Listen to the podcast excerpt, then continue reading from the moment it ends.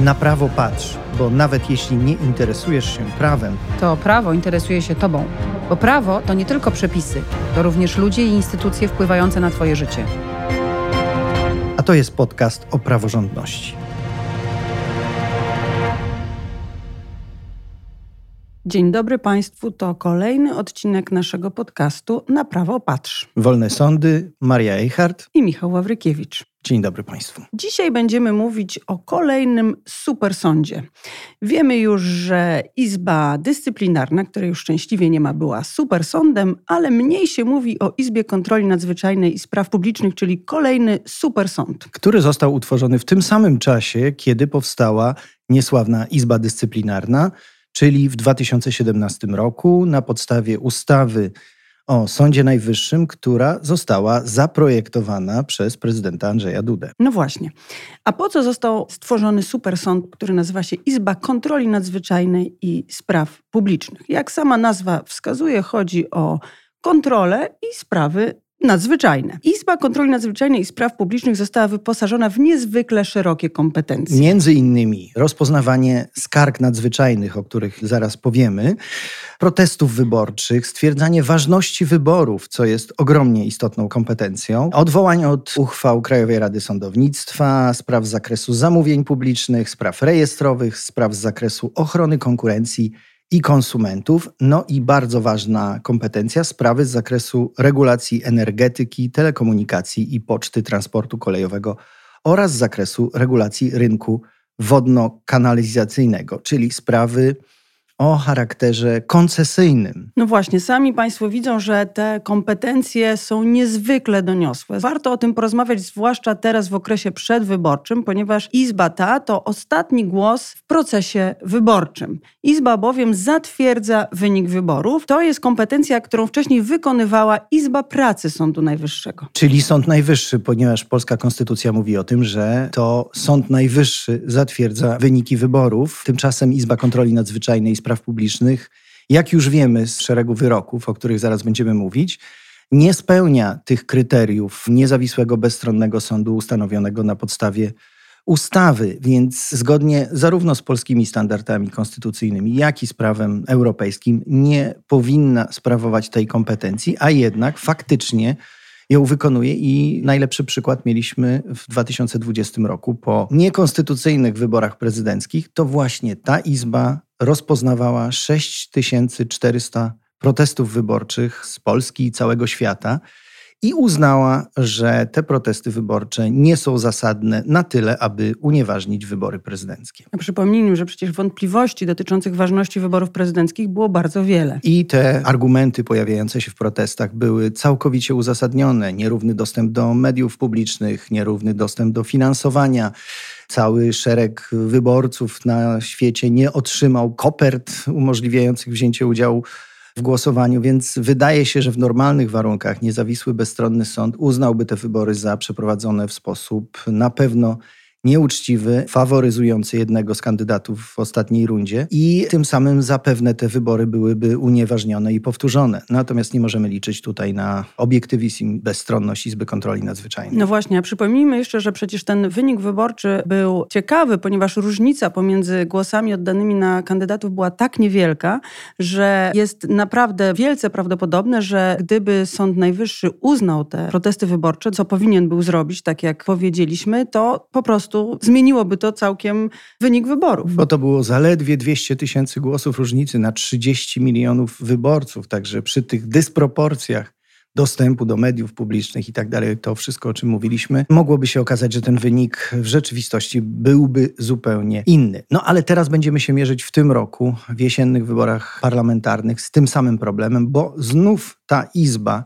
będzie stała przed zadaniem stwierdzenia ważności wyboru. No właśnie. Izba została powołana w 17 roku wraz z Izbą Dyscyplinarną na mocy ustawy, zmian do ustawy o Sądzie Najwyższym. A kto zasiada w tej nowej izbie? Warto powiedzieć, że są to sami neosędziowie, co również zostało później, zaraz o tym powiemy, stwierdzone w wyrokach i sądów polskich, i sądów europejskich. Ten tryb powołania jest dokładnie taki sam jak w przypadku Izby Dyscyplinarnej i również w 100%, tak jak powiedziałaś, zasiadają tam neosędziowie, czyli osoby, co do których powołania jest co najmniej poważna wątpliwość i zastrzeżenie, a wręcz e, pewność co do wadliwości tego procesu wyłonienia kandydatów. W związku z czym można powiedzieć, że nie są to sędziowie Sądu Najwyższego, tym samym trudno, aby oni mogli sprawować tak ważną funkcję państwową jak orzekanie w składzie Sądu Najwyższego, czyli zostali wybrani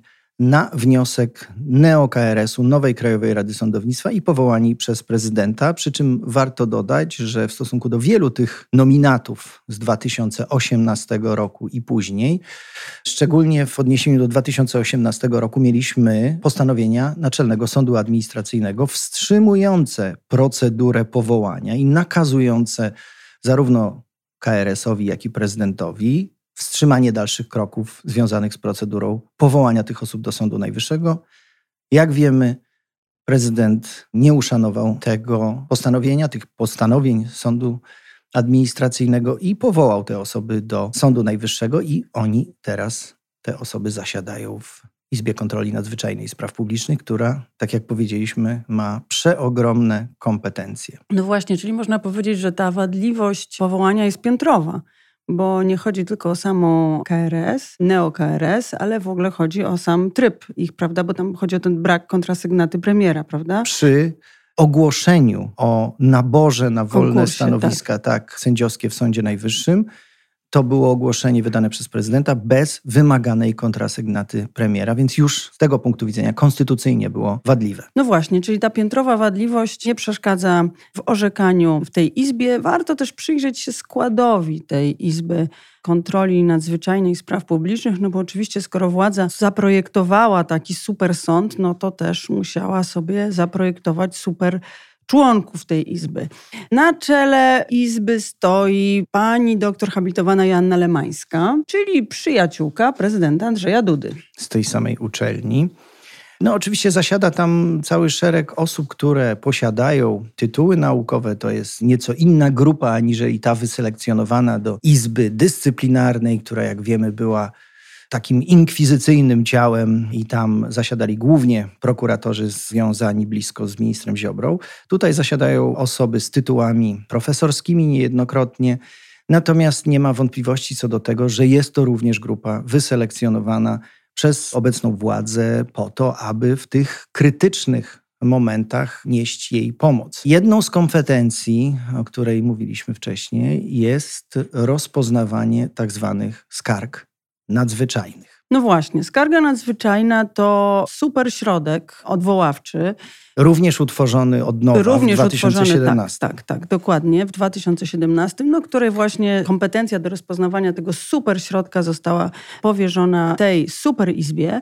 Przy pomocy skargi nadzwyczajnej Izba Kontroli Nadzwyczajnej Spraw Publicznych może kasować niesprawiedliwe wyroki, natomiast oczywiście jest instrumentem wykorzystywanym przez ministra sprawiedliwości. Ale kiedy można złożyć skargę nadzwyczajną. Ja bym, ja bym powiedział, że ona została teoretycznie zaprojektowana, aby kasować niesprawiedliwe wyroki. To jest przekaz, to jest narracja, którą słyszeliśmy w 2017 roku. Natomiast faktycznie jest to instrument polityczny, który jest przede wszystkim w rękach ministra sprawiedliwości i prokuratora generalnego w tym samym czasie. I jak widzimy w ostatnich latach, to właśnie on w tych krytycznych, bardzo dla władzy istotnych sprawach wnosi skargi nadzwyczajne. Skarga nadzwyczajna to jest środek, który teoretycznie może wzruszyć każdy wyrok wydany pięć lat wstecz. Czyli jeśli w naszej sprawie dotyczącej podziału majątku, dotyczącej jakichkolwiek regulacji cywilnych pomiędzy stronami, zapadnie wyrok prawomocny, który został już dawno wykonany, skonsumowany, to minister Sprawiedliwości może od takiego wyroku w ciągu pięciu lat złożyć skargę nadzwyczajną właśnie do tej Izby Nadzwyczajnej i Spraw Publicznych i ci neosędziowie mogą zupełnie odwrócić losy wcześniejszego postępowania. I mamy już przypadki takich postępowań, przypadki takiego odwracania wcześniejszych wyroków. Zaraz o nich powiemy, ale proszę cię, przeczytaj najpierw ten artykuł 89 ustawy o Sądzie Najwyższym, który mówi o tym, kiedy może być złożona skarga nadzwyczajna. W teorii, jak mówi artykuł 89, jeżeli jest to konieczne dla zapewnienia zgodności z zasadą demokratycznego państwa prawnego, urzeczywistniającego zasady sprawiedliwości społecznej od prawomocnego orzeczenia sądu powszechnego lub sądu wojskowego, kończącego postępowanie w sprawie, może być wniesiona skarga nadzwyczajna, o ile orzeczenie narusza zasady lub wolności prawa człowieka, obywatela określone w Konstytucji, o ile orzeczenie w sposób rażący narusza prawo przez błędną jego wykładnię lub niewłaściwe zastosowanie, lub jeżeli zachodzi oczywista sprzeczność istotnych ustaleń sądu z treścią zebranego w sprawie materiału dowodowego, a orzeczenie nie może być uchylone lub zmienione w trybie innych nadzwyczajnych środków zaskarżenia. No i taką skargę, tak jak powiedzieliśmy, może przede wszystkim złożyć prokurator generalny, ale może też złożyć ją Rzecznik, Rzecznik Praw Obywatelskich oraz inne podmioty w zakresie, zakresie swoich, swoich kompetencji, właściwości. Tak. Proszę Państwa, także tak jak Państwo słyszeli, jest to środek, który można wykorzystać w bardzo, bardzo wielu okolicznościach. Jest to bardzo nieprecyzyjnie określony, ponieważ te przesłanki są niezwykle szerokie. Właściwie każde orzeczenie możemy nazwać, że jest niezgodne z zasadami. I narusza prawa i na- wolności. Dokładnie. W każdym orzeczeniu można by było taką argumentację znaleźć, żeby na tej podstawie wzruszyć orzeczenie. Ten środek godzi w zasadę pewności obrotu prawnego, godzi w zasadę ostateczności wyroków sądowych, która jest konieczna po to, żeby właśnie prawo było stabilne, żeby wyroki były stabilne i żeby wyroki regulowały zasady współżycia i nasze współżycie społeczne. No i żeby ta pewność, ponieważ na wyrokach sądowych przecież bardzo wiele rzeczy jest następnie budowanych. Proszę sobie wyobrazić, że ten środek może być stosowany zarówno w sprawach cywilnych, jak i w sprawach karnych. To jest niezwykle ważne. To jest bardzo szeroka kompetencja. Też warto powiedzieć, że do tej pory wszystkie zmiany w prawie, które na przykład, nie wiem, skarga na przewlekłość postępowania, której konieczność wprowadzenia do porządku prawnego zwrócił na to uwagę Trybunał, Europejski Trybunał Praw Człowieka, ona była procedowana przez kilka lat, ponieważ był to nowy środek, który jakoś ingerował w organizację wymiaru sprawiedliwości i wymyślanie jego konstrukcji trwało kilka lat. Skarga nadzwyczajna powstała w trzy miesiące bez żadnych konsultacji społecznych, została ekspresową ścieżką przeciągnięta przez Sejm i została wprowadzona do porządku prawnego polskiego. Przecież pamiętamy, że w 2017 roku, kiedy skarga nadzwyczajna pojawiła się w projekcie ustawy prezydenckiej, organizacje obywatelskie, również my jako wolne sądy, składaliśmy niejednokrotnie prośby, petycje do prezydenta o to, aby wysłuchał środowisk eksperckich, aby przedyskutować tę kwestię, bo ona w sposób oczywisty, na pierwszy rzut oka już budziła poważne zastrzeżenia konstytucyjne oraz zastrzeżenia z punktu widzenia standardów europejskich. Ale to, co powiedziałaś, sprawy karne, wyobraźmy sobie, że sprawa karna, która toczy się najpierw w sądzie pierwszej instancji, w sądzie drugiej instancji, poważna sprawa karna, nad którą pochylają głowy sędziowie z ogromnym doświadczeniem w sprawach karnych właśnie. Potem sprawa taka trafia do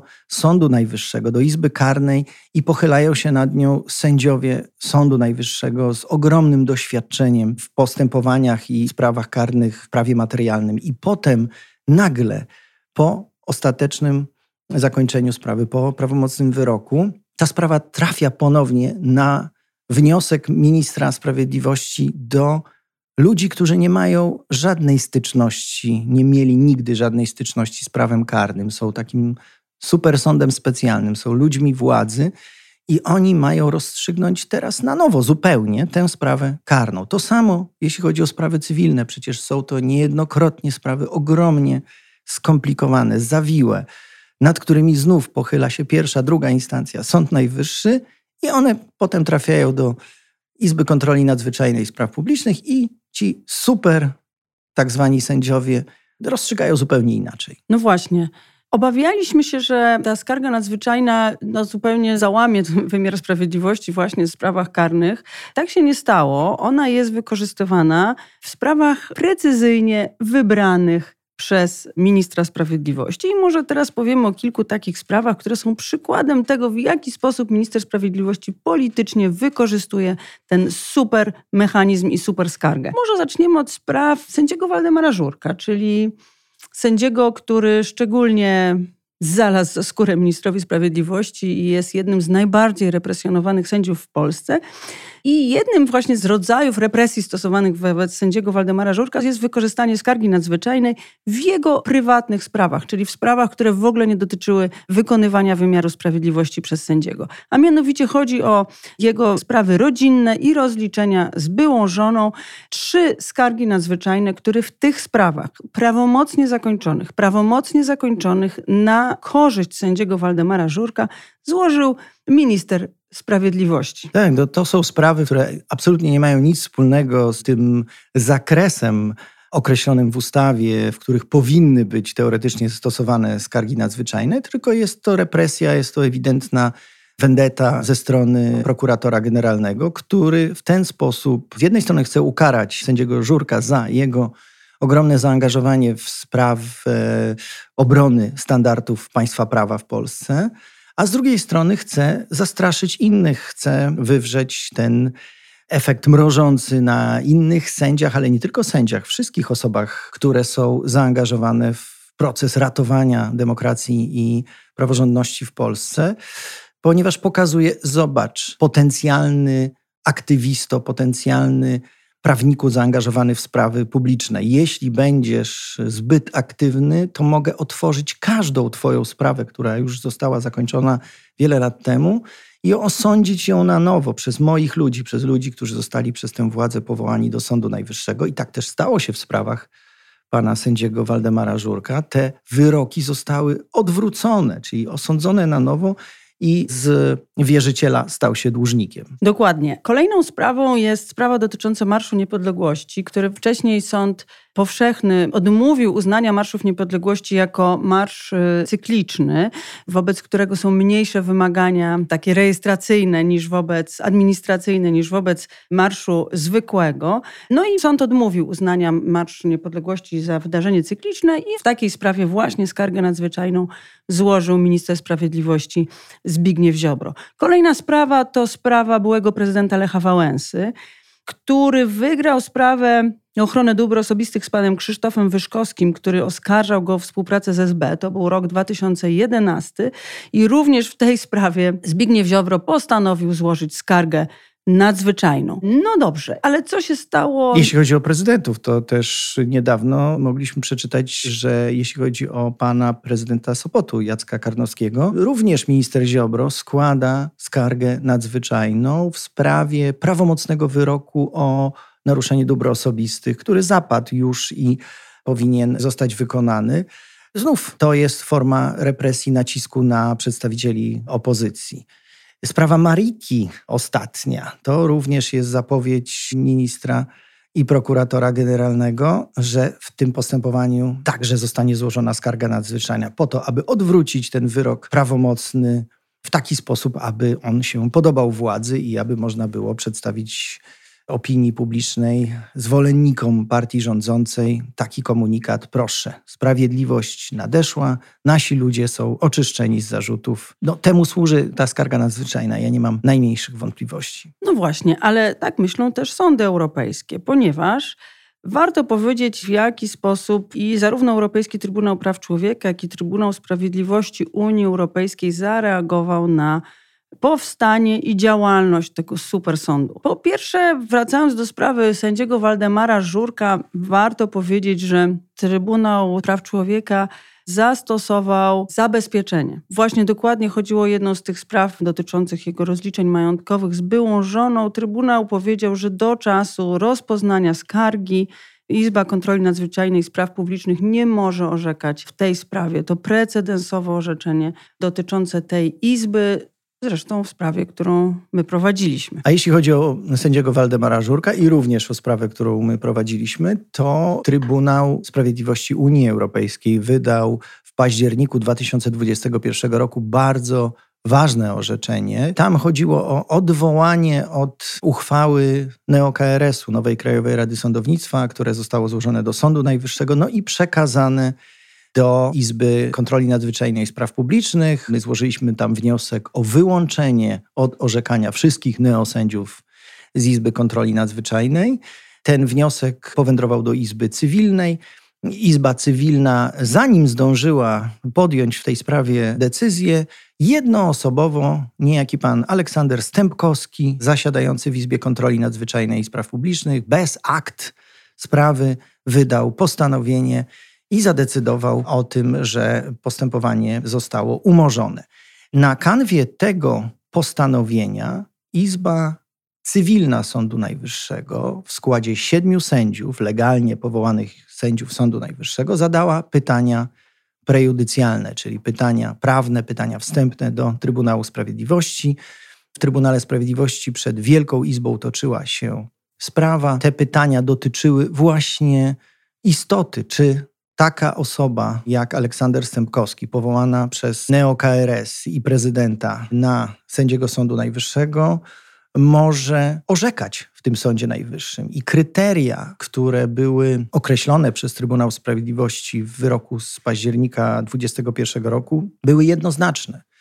To jest organ, który nie mieści się w standardzie określonym w artykule 19 Traktatu o Unii Europejskiej, w artykule 47 Karty Praw Podstawowych. Nie jest to niezawisły i bezstronny sąd ustanowiony na podstawie prawa i nie daje gwarancji zastosowania zasady skutecznej ochrony sądowej. Wiemy, co się stało potem z tą sprawą, dlatego że po wydaniu orzeczenia wróciła ona do Polski na Plac Krasińskich do Sądu Najwyższego. Niestety, dzięki działaniom szefowej Izby Cywilnej obecnej, czyli neosędzi, pani Misztal Koneckiej i pani Małgorzaty Manowskiej, która pełni funkcję pierwszej prezes Sądu Najwyższego, a jest również neosędzią. W składzie siedmioosobowym Sądu Najwyższego w tej chwili znalazło się czterech neosędziów. I do tej pory, od października 2021 roku, ta sprawa nie została rozstrzygnięta, dlatego że byłoby to orzeczenie, byłaby to uchwała składu siedmiu sędziów Sądu Najwyższego, która by wiązała inne składy Sądu Najwyższego i która by określała tak naprawdę status neosędziów w Sądzie Najwyższym, a według kryteriów określonych przez Trybunał Sprawiedliwości w Luksemburgu nie było wątpliwości, że to nie są sędziowie, a Izba Kontroli Nadzwyczajnej nie jest sądem w rozumieniu prawa europejskiego. W tym momencie warto jeszcze przypomnieć kilka faktów na temat pana Aleksandra Stępkowskiego, o którym przed chwilą wspomniałeś i który wydał decyzję w sprawie właśnie sędziego Waldemara Żurka. Warto wiedzieć, że jest on, był on zaangażowany w tworzenie Instytutu na Rzecz Kultury Prawnej Ordo Juris, którego był pierwszym prezesem, aż do momentu, kiedy postanowił pójść w politykę. Odszedł z Instytutu też nieoficjalnie z powodu odejścia organizacji od twardego, fundamentalistycznego kursu prawicowego na rzecz bardziej biznesowego podejścia. Jako rzecznik prasowy, ponieważ rzecznikiem prasowym został w maju 2020 roku, swoje rzecznikowanie rozpoczął od usunięcia ze strony internetowej oświadczenia grupy 50 tak zwanych starych sędziów Sądu Najwyższego, czyli legalnych sędziów Sądu Najwyższego. No, jako rzecznik prasowy zupełnie inaczej kieruje tym przekazem niż jego poprzednik, sędzia Sądu Najwyższego Michał Laskowski. Brał w obronę niekonstytucyjne zmiany w Sądzie Najwyższym oraz w sądownictwie. Niewątpliwie rozpoczął się wraz z jego objęciem funkcji rzecznika nowy etap w Sądzie Najwyższym. I warto też powiedzieć, że pan Aleksander Stępkowski był politykiem, ponieważ był wiceministrem spraw zagranicznych w resorcie kierowanym przez Witolda Waszczykowskiego no jest osobą wyznającą niezwykle fundamentalistyczne i antyeuropejskie poglądy. Był współautorem takiej pracy jak Dyktatura Gender. Jest też zwolennikiem całkowitego zakazu aborcji i współtworzył analizę tego projektu Stop Aborcji, przeciwko któremu przecież masowe protesty przetoczyły się przez ulice miast polskich. No więc jego powiązania z władzą i jego poglądy są zupełnie oczywiste i jasne. Nie mamy żadnej wątpliwości, kim jest. Pan. A jeszcze pamiętajmy, że był on również wyznaczonym przez prezydenta do poprowadzenia Zgromadzenia Ogólnego Sędziów Sądu Najwyższego, które miało wybrać pierwszego prezesa Sądu Najwyższego w 2020 roku po wygaśnięciu kadencji pani profesor Małgorzaty Gersdorf. Wówczas, kiedy Kamil Zaradkiewicz nie podołał zadaniu powierzonemu mu i zrezygnował z bycia tym superkomisarzem prezydenckim tego zgromadzenia, to tę kompetencję otrzymał pan Aleksander Stępkowski i przeprowadził do końca to, co mu powierzono. a mianowicie z udziałem nielegalnie powołanych osób do Sądu Najwyższego, takich jak on sam, neosędziów Sądu Najwyższego, dokonał wyboru kandydatów na pierwszego prezesa i przedstawiona została tym samym ta lista prezydentowi Dudzie i spośród tych kandydatów, pomimo tego, że nie było uchwały Zgromadzenia Ogólnego Sędziów Sądu Najwyższego, pomimo braku tej uchwały, która jest wymagana konstytucją, prezydent dokonał wyboru Małgorzaty Manowskiej na pierwszego prezesa Sądu Najwyższego, więc można powiedzieć, że bardzo czynnie przyczynił się do tego, że na czele Sądu Najwyższego stoi w tej chwili neosędzia, który został na dodatek powołany w procedurze naruszającej wprost przepisy konstytucyjne. Warto powiedzieć jeszcze o wyroku, który już wydał Europejski Trybunał Praw Człowieka w sprawie Dolińska, Ficek i Ozimek. Przeciwko Polsce to sprawa sędziów polskich i odwołania od uchwały KRS-u i Trybunał w tej sprawie nie miał żadnych wątpliwości, że Izba Kontroli Nadzwyczajnych Spraw Publicznych nie jest sądem, to znaczy nie daje gwarancji rzetelnego rozpoznania sprawy przez niezależny i niezawisły sąd. W sprawie prezydenta Lecha Wałęsy sprawa jeszcze, wyrok jeszcze nie zapadł, ale warto powiedzieć, że Trybunał Praw Człowieka w Strasburgu zasygnalizował problem systemowy w tej sprawie. To znaczy, że wyrok będzie miał doniosłe znaczenie które być może wskaże na systemowe naruszenie artykułu 6 poprzez funkcjonowanie Izby Kontroli Nadzwyczajnej i Spraw Publicznych w Polsce. Podsumowując, Izba Kontroli Nadzwyczajnej w świetle tych orzeczeń, o których mówiliśmy, zarówno Trybunału Sprawiedliwości Unii Europejskiej, jak i Europejskiego Trybunału Praw Człowieka, w świetle zabezpieczeń, które były wydane i konsekwencji wynikających z tego orzecznictwa, nie jest sądem niezawisłym, bezstronnym, ustanowionym na podstawie prawa, nie powinna w żadnym razie funkcjonować w systemie ustrojowym demokratycznego państwa, jakim zgodnie z konstytucją jest Rzeczpospolita Polska, a funkcjonuje nadal i wszystko wskazuje na to, że w najbliższym czasie do wyborów będzie funkcjonować. Jest to izba, która, przypomnijmy, posiada nieprawdopodobnie ważne i groźne kompetencje. Zatwierdza wyniki wyborów, decyduje w sprawach koncesyjnych, rozpoznaje odwołania od uchwał Krajowej Rady Sądownictwa, decyduje jako jedyny sąd w Polsce o wszystkich wnioskach o wyłączenie sędziów z uwagi na ich nieprawidłowe powołanie. Czyli jeżeli gdziekolwiek w Polsce składamy wniosek o wyłączenie neosędziów, to znów trafia on do tego supersądu, chociaż ten przepis również wprost został zakwestionowany przez Trybunał Sprawiedliwości Unii Europejskiej. Mamy do czynienia z ogromnie niebezpiecznym organem, o którym do tej pory tak jak powiedziałaś na początku, znacznie mniej się mówiło aniżeli o Izbie Dyscyplinarnej. No właśnie, do wyborów pozostało już tylko kilka tygodni, dlatego warto szczególnie teraz przyglądać się temu, jak funkcjonuje Izba Kontroli Nadzwyczajnej Spraw Publicznych, szczególnie dlatego, zwłaszcza dlatego, że to ta Izba będzie decydowała o ważności wyborów parlamentarnych które już za chwilę. Dziękujemy Państwu za to, że byliście dzisiaj z nami. I zapraszamy do słuchania kolejnych odcinków naszego podcastu. Maria Eichhardt i Michał Wawrykiewicz. Dziękujemy.